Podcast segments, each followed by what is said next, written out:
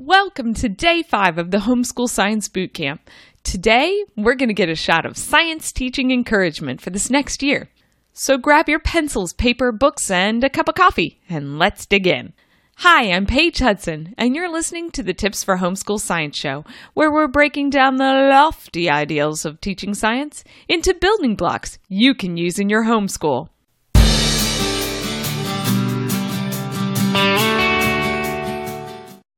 To help you guys prepare for this next year of homeschool, we've been sharing five days of boot camp. Homeschool science boot camp, that is. We've already covered all the nitty gritty stuff you need to teach science for this next year, but I wanted to leave you all with a bit of encouragement as you set out to teach science in your homeschool for another year. Let's dig in. So, there's one thing I want you to remember when it comes to teaching science, and that is to plan for success, but be prepared to be flexible. In fact, that really applies to homeschooling in general.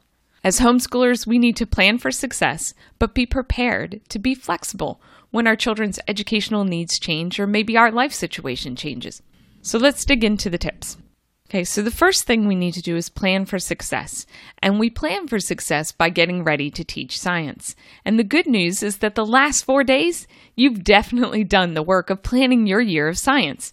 So you've already planned for success.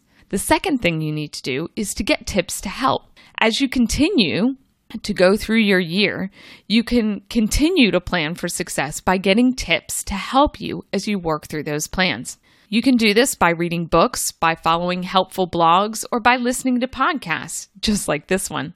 Basically, you want to find a few places you can turn to when you hit a rough patch in your plans that you need to work through. I'll put a link in the show notes to our 50 top tips for homeschool science, so you'll have a place to turn to when you need a bit of help with teaching science during the year. So, the third bit of encouragement I want to leave you with is to be ready to be flexible.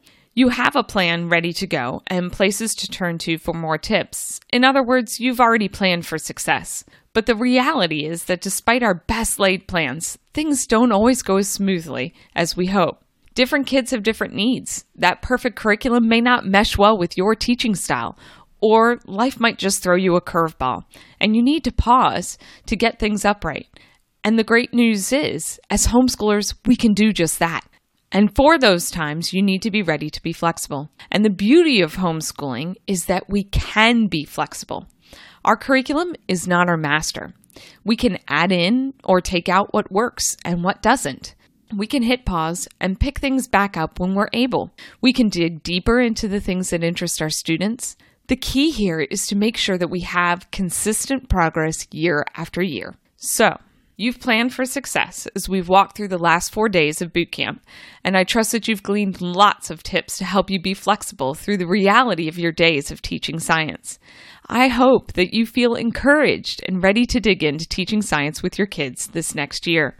If you still feel uncertain, we have a few more encouraging tips for teaching science as part of the show notes for this podcast, and you can find those at elementalscience.com slash blogs slash podcast slash BC day five. That's elementalscience.com slash blogs with an S slash podcast slash BC day and the number five. I'll be back in your earbuds in two weeks with season three of the Tips for Homeschool Science Show. For season three of the podcast, I'm going to share with you 10 lessons that I've learned over the years that I've been homeschooling.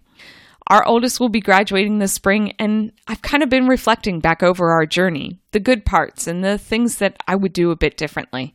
So I'll be sharing these lessons through the lens of teaching science, but really they'll apply across the board of homeschooling subjects. And I hope that these lessons I've learned along the way will help you as you homeschool your kiddos. Thanks for listening, and I hope you're now ready to have a great year playing with science. As you listen to this day of the Homeschool Science Bootcamp, you'll notice that having a pre planned program for science makes things a whole lot easier on you. If you don't already have your science plans in hand, check out our programs at elementalscience.com. We offer a variety of plans for science from preschool all the way through high school.